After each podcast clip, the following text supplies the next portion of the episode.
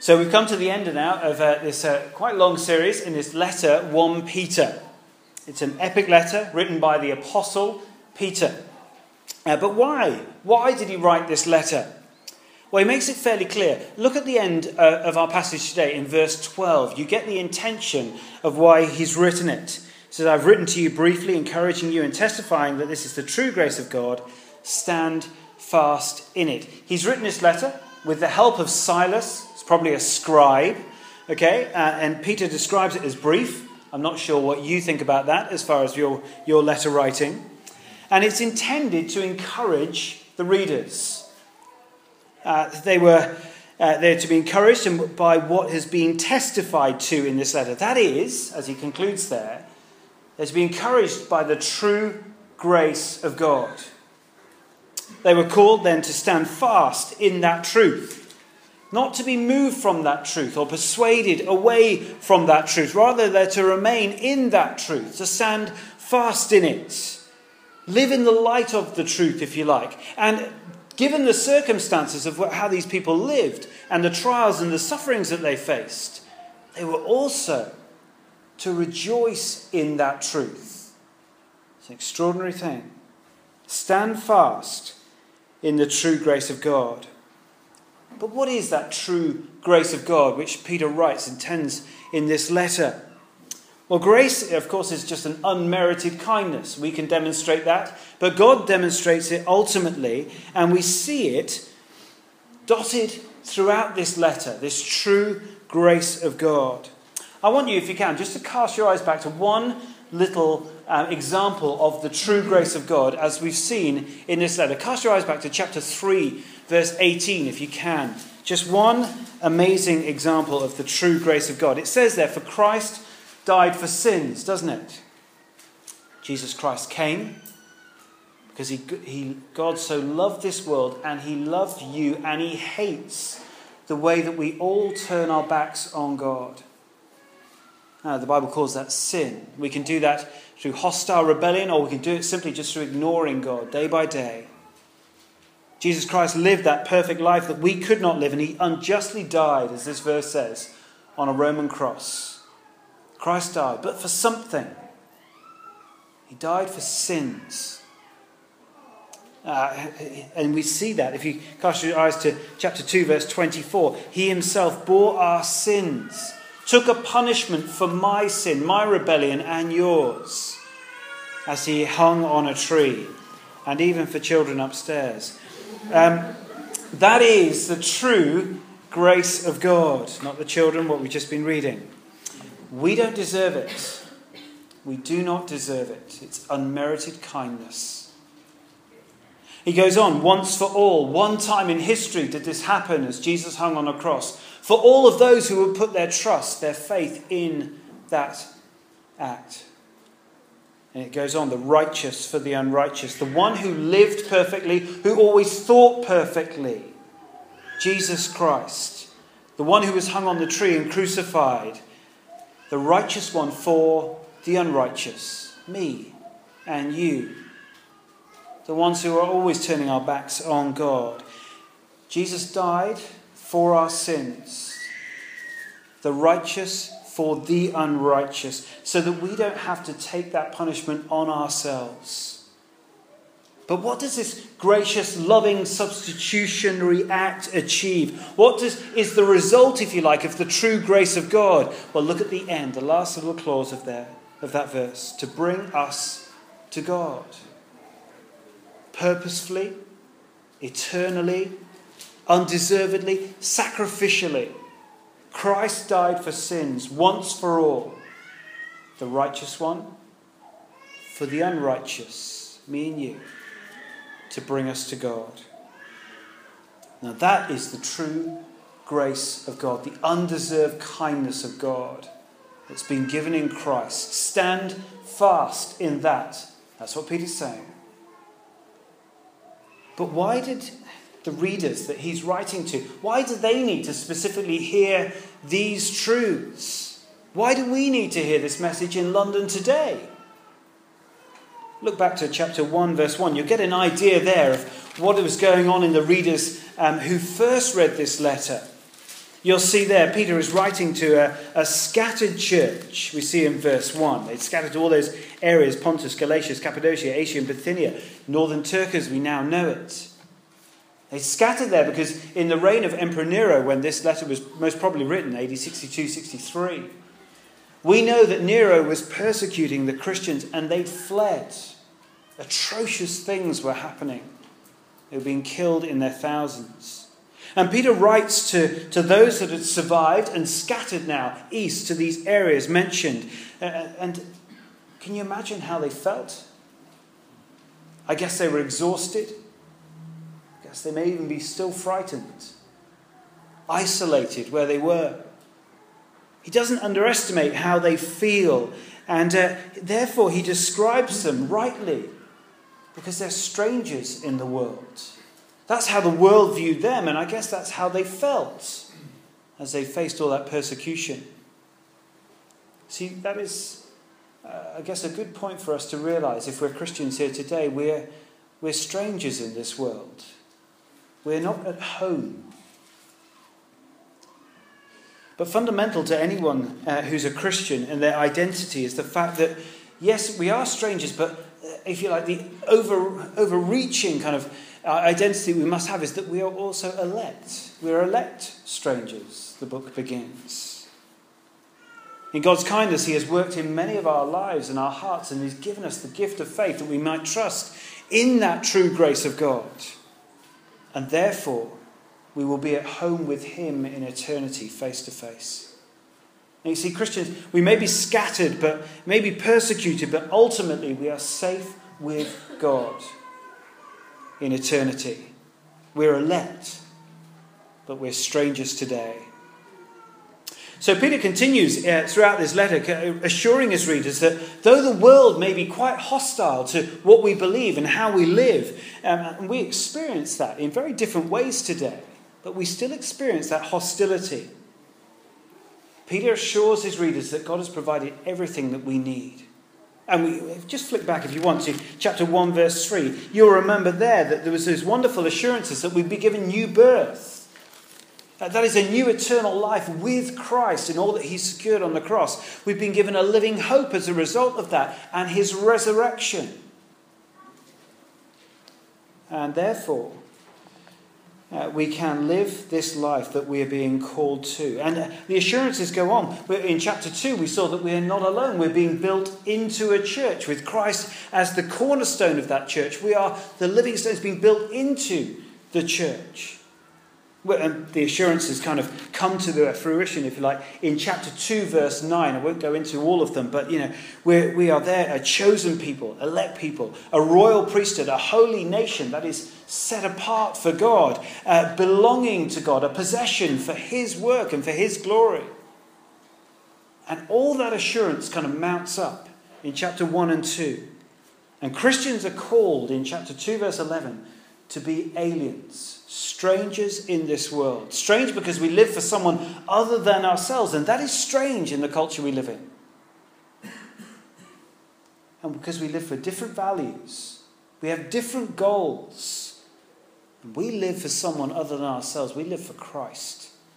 And that makes us aliens, it makes us strangers in this world. But we're not to be withdrawn Peter helps his readers uh, with some very practical instructions on how to live today as those aliens and strangers. In all of that follows in chapter 2, the whole way through chapter 3. Chapter 4, when we get there, we see the consequences of living that life. It's going to hurt. People aren't going to like it. We're going to suffer as Christians. We're going to be rejected sometimes. That might look a little bit different than it did in those days. We, we might just get a bit of mockery in the office, a bit of kind of being ostracized by our friends because we don't do what they do. Chapter 4 spells out the consequences. Christians will suffer for their distinctive beliefs and their distinctive lifestyle. Although in this country we may not face persecution on a physical level yet, I doubt it's too far away. We're already seeing uh, the beginnings of kind of uh, the traditional biblical Christian truths that have undergirded this country. We're seeing them being suppressed politically already. I'm not sure how long physical stuff will take.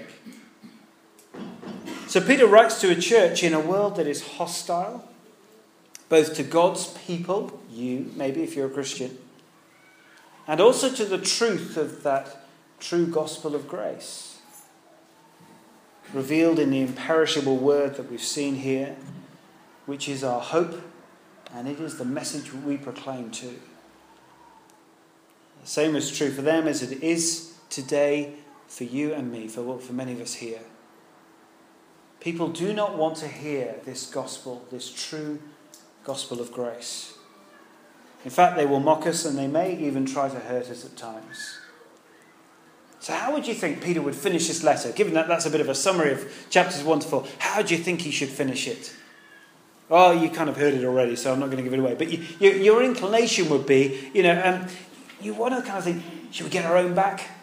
You know, a bit of suffering. Let's get our own back on them, shall we? If they've done us, you know, to those who have been rude and arrogant to us and tried to suppress what we believe, let's do the same back to them, shall we? If we were another, perhaps, worldview or religion, we may be hearing words like, take up your arms. If they sought to kill you, maybe we ought to seek to kill others. Well, you get none of that with Peter, do you?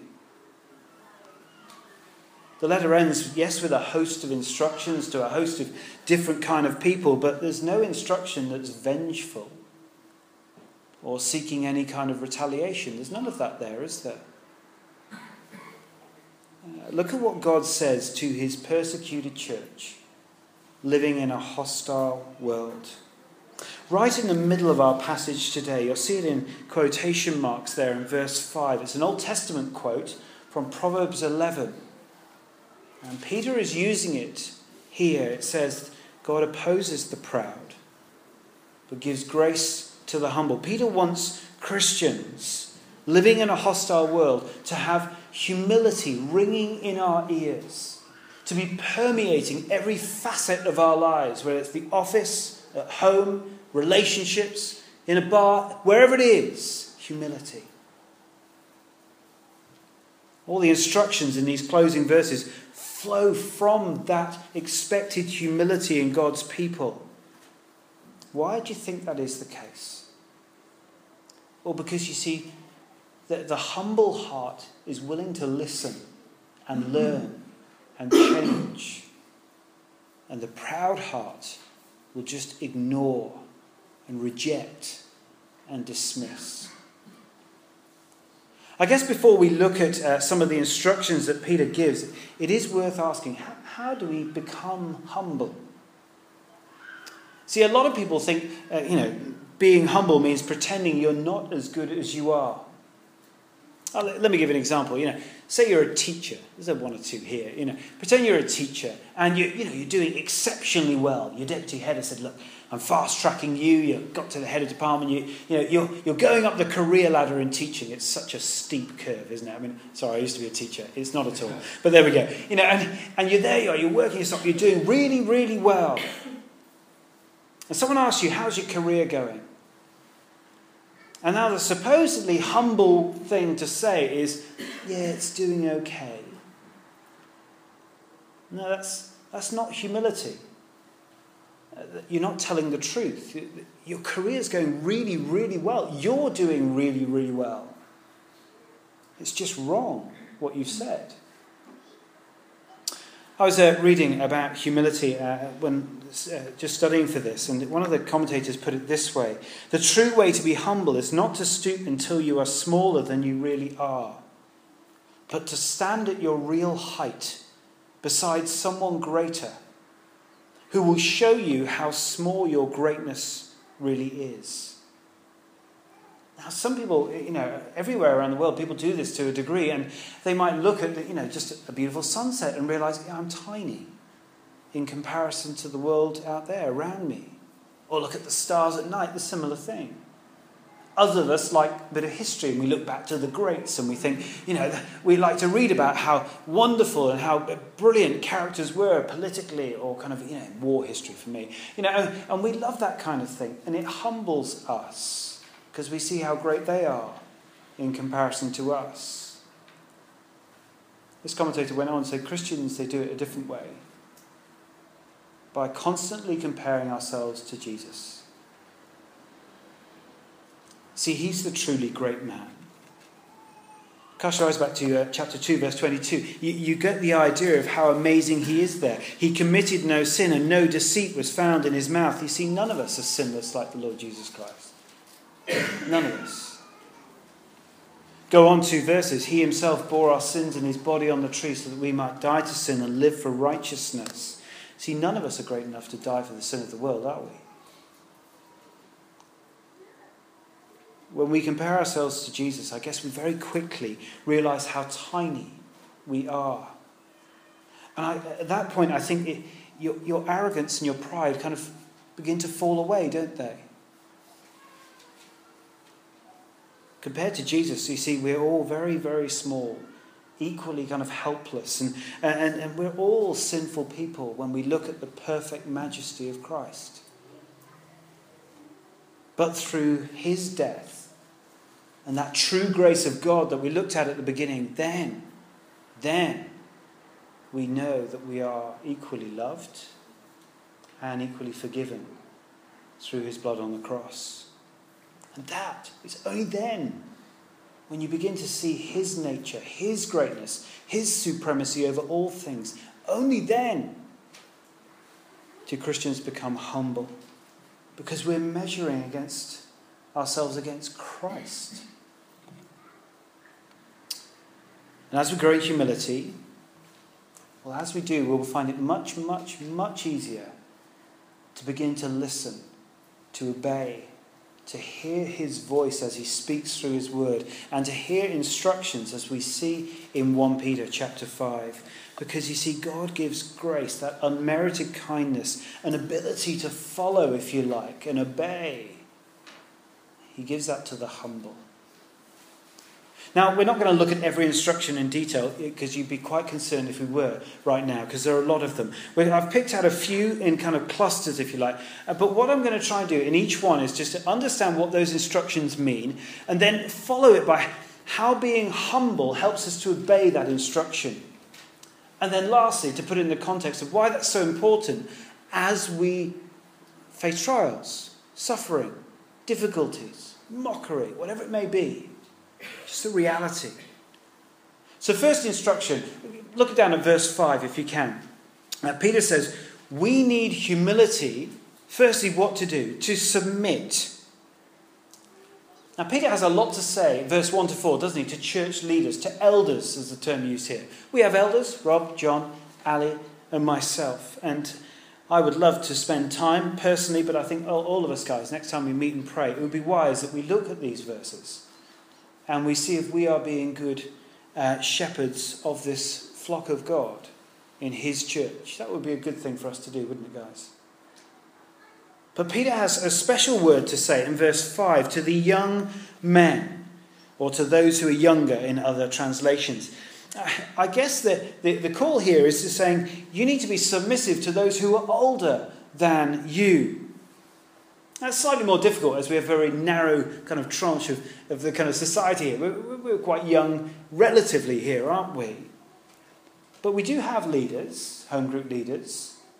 We do have elders who lead the church. And Peter is kind of saying here, well, respect their authority. Submit to their authority. Listen to their teaching. Follow their instructions. Now, that doesn't mean sort of blindly doing every word they say, because even those leaders, as they're saying, they're serving Jesus, the chief shepherd, in verse 4.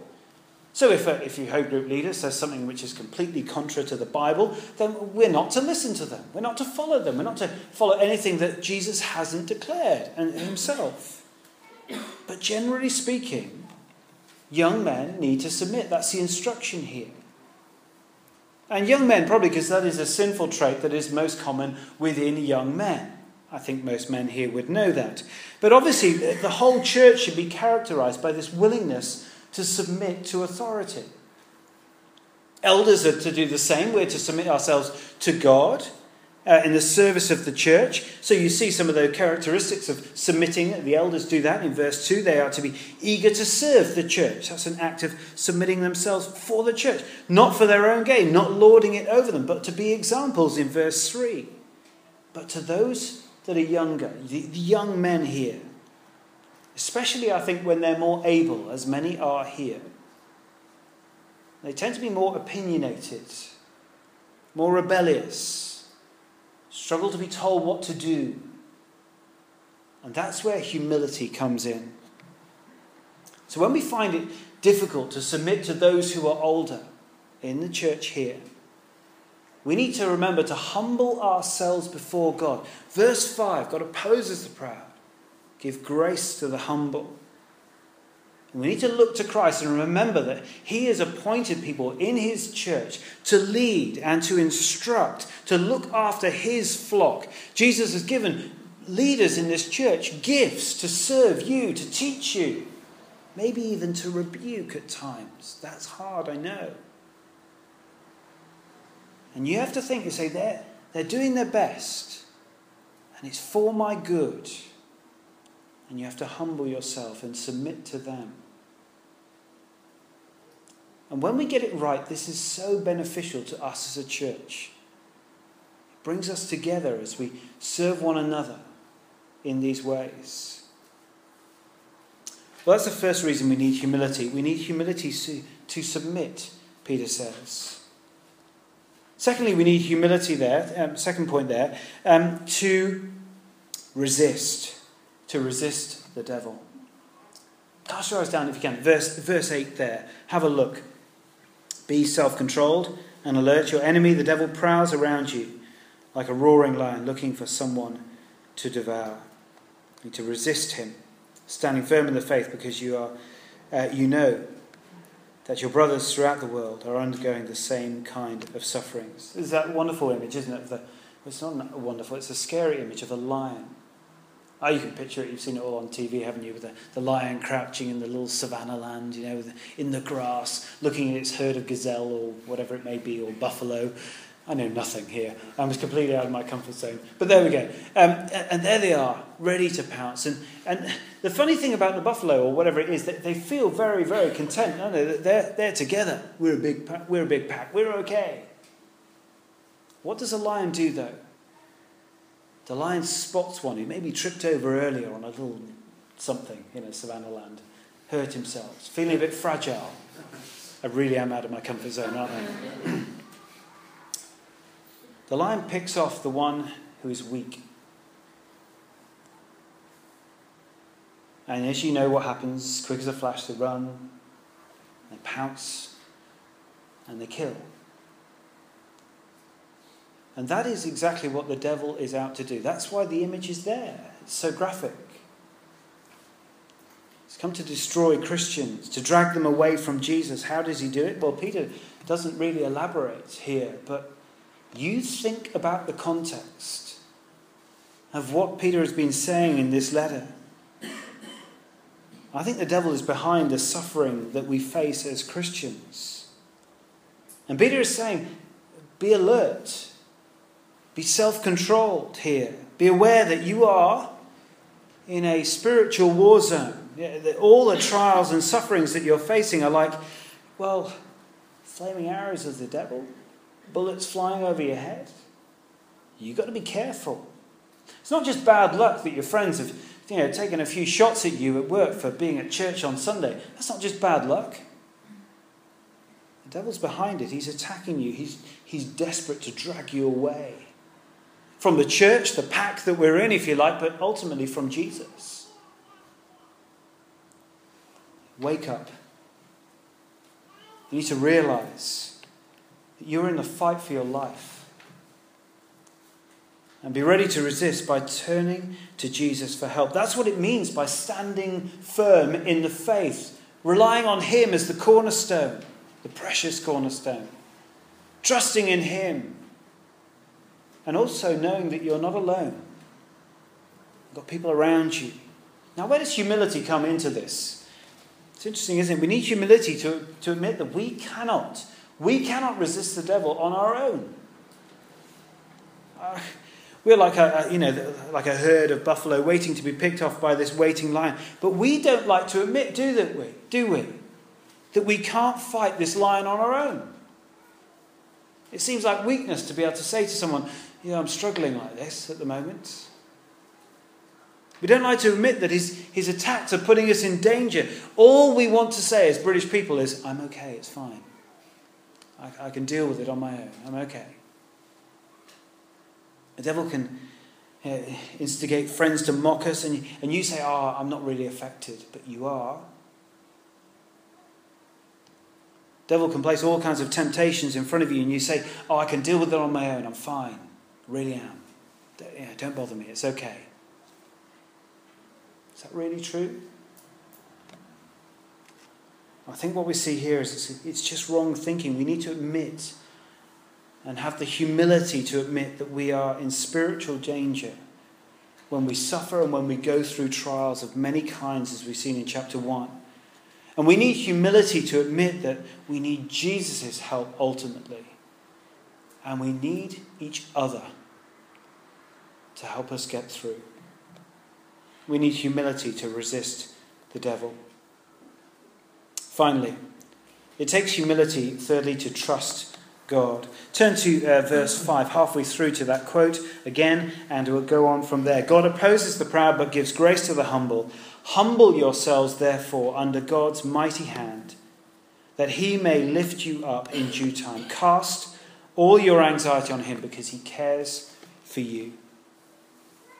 So we've seen that we must be humble in the way that we relate to other Christians. Secondly, how we, uh, well, especially in the elders there and leaders, but we've got to have humility because the devil's uh, schemes and lies are strong and we cannot resist them without others and without Christ. But above all, we must be totally humble before God to trust Him. And that will mean something like this we need to accept the life that we have been given the circumstances that He's put us in. Maybe the way that He has made us as well, with flaws and tendencies. But above all, it means accepting suffering in the context of 1 Peter. If you're a Christian, you remember, look at turn back to chapter 4, verse 19 last week. Those who suffer according to God's will should commit themselves, trust God, commit themselves to their faithful Creator, and continue to do good. But to respond that way, you've got to be absolutely convinced of the God who you're trusting your life to, haven't you? You've got to be convinced that He is a great, all powerful God, and He is a wise God, and that He loves you, knows you best and that He's allowing suffering to occur in your life, or trial, or mockery, whatever it may be, for a reason. Chapter 1, verse 7 would tell us to refine us, to make us more like Christ. And we need humility to be able to say, I may not choose the life I have right now. Work is, an, is agony, the pressure is overwhelming me. I'm suffering. I'm going through trials. I may not choose this way of life, if you like. But 1 Peter has shown us now uh, again and again and again, it's a continuing theme. It is suffering now, glory later. Suffering now, glory later. And we have to trust that God knows best in that. And He's wanting to put you through things for your good. And so you have to trust Him and have humility to trust Him. We need to remember that the suffering that God allows us to endure is only temporary. And verse 6 is such a tonic, isn't it, for today? God will lift you up in due time. And we mustn't think of this instruction, uh, you know, to humble ourselves under God's mighty hand as something very impersonal. It's not like that. God is not some, you know, kind of, you know, kind of crazed, you know, sending us trials the whole time. He does it because He loves us. He's our Father. And He invites you, look at these verses, to cast all your cares on Him because He cares for you. All your anxieties on Him. God knows how difficult and how hard it is when you are mocked at work or you are isolated from a friendship group because you just won't get involved in what others are doing. And he, he invites you to bring your heartache and your sadness to him, and, and to, so that you might ask him that you may, to keep going. It'll give you the strength to do that. Cast all your anxieties on him because he cares for you. So it takes humility to submit to God's will if it involves suffering, but we do so fully convinced that he loves us and promises to take care of us. It's the same picture. Look at verse 10 as well. Uh, it's kind of a concluding verse to that section. The God of all grace, who called you to his eternal glory in Christ, after you have suffered a little while, suffering glory, will himself restore you and make you strong, firm, and steadfast. To him be the power forever and ever. Amen. So, how do you feel right now? Do you feel like you've done 10 rounds with kind of the heavyweight atheist in the office? You know, feeling a bit bruised and battered. Well, God will honour you, this verse says. He will restore you, He will lift you up, just as He did His vindicated Son to His right hand. You may meet God face to face. Can you imagine that day?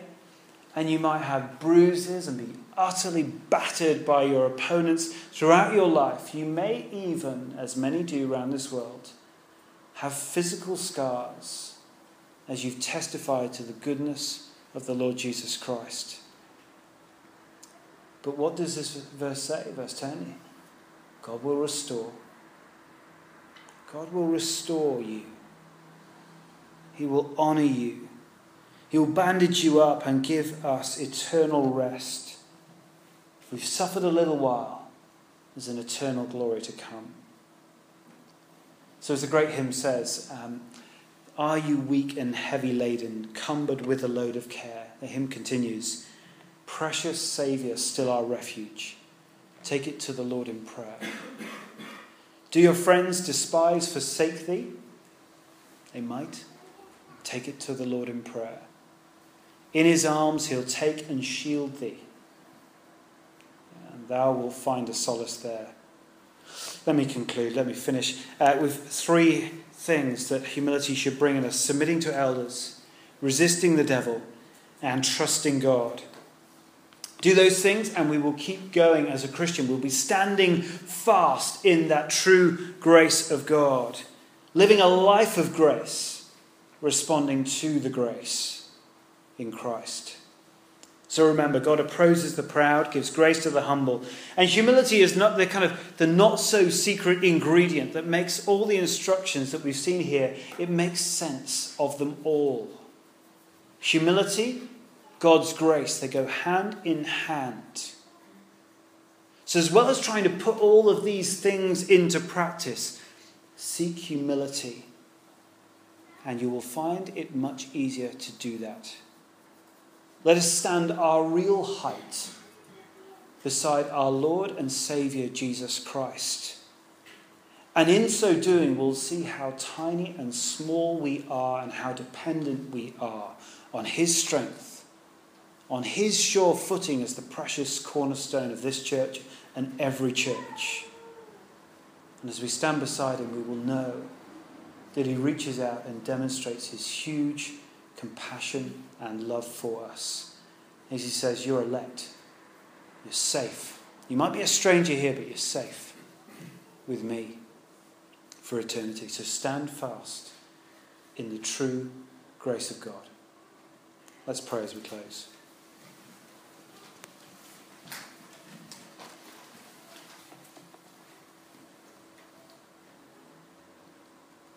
God opposes the proud but gives grace to the humble. Heavenly Father, I guess in each of us there are little portions of our life where we are still proud. We reject you and your word. We long to do things our way. We don't want to meet you in opposition, though, Heavenly Father. That is a frightening thought. But rather, we want to humble ourselves. Please help us though it is our responsibility to do so. We must humble ourselves under God's mighty hand. But the, the response from you is just magnificent. that you give us that grace. That grace that is known now today in the security and the, the purpose of living for your Son, the Lord Jesus Christ, but that grace that is eternal, where we'll meet you face to face, where you'll restore us, make us firm and steadfast. Lord, we do long for that day. But help us now, tomorrow, in the office, at work, at home, wherever we are, to testify to that true grace of God and help us stand fast in it, we pray. Amen. Um, I asked um, Ed, uh, who's a, uh, an apprentice here, to, to think about writing a little song, and he did. Is that right, Ed? You okay with that? Um, I was wondering if we were going to sing this live by first. We'll do that afterwards. Okay. So I asked um, Ed to sing this song. It's called Cast Your Cares. I've had a good listen to it, and uh, I really appreciated it. I hope you appreciate it. He's going to perform it to us. The words are going to come up on the screen. And it was, I asked simply to say, could you have a good summary of really the end of uh, 1 Peter, but bringing in some of all that we've been learning of 1 Peter. So I'll hand over to Ed. I'm just going to read uh, verse 6 and 7 of chapter 5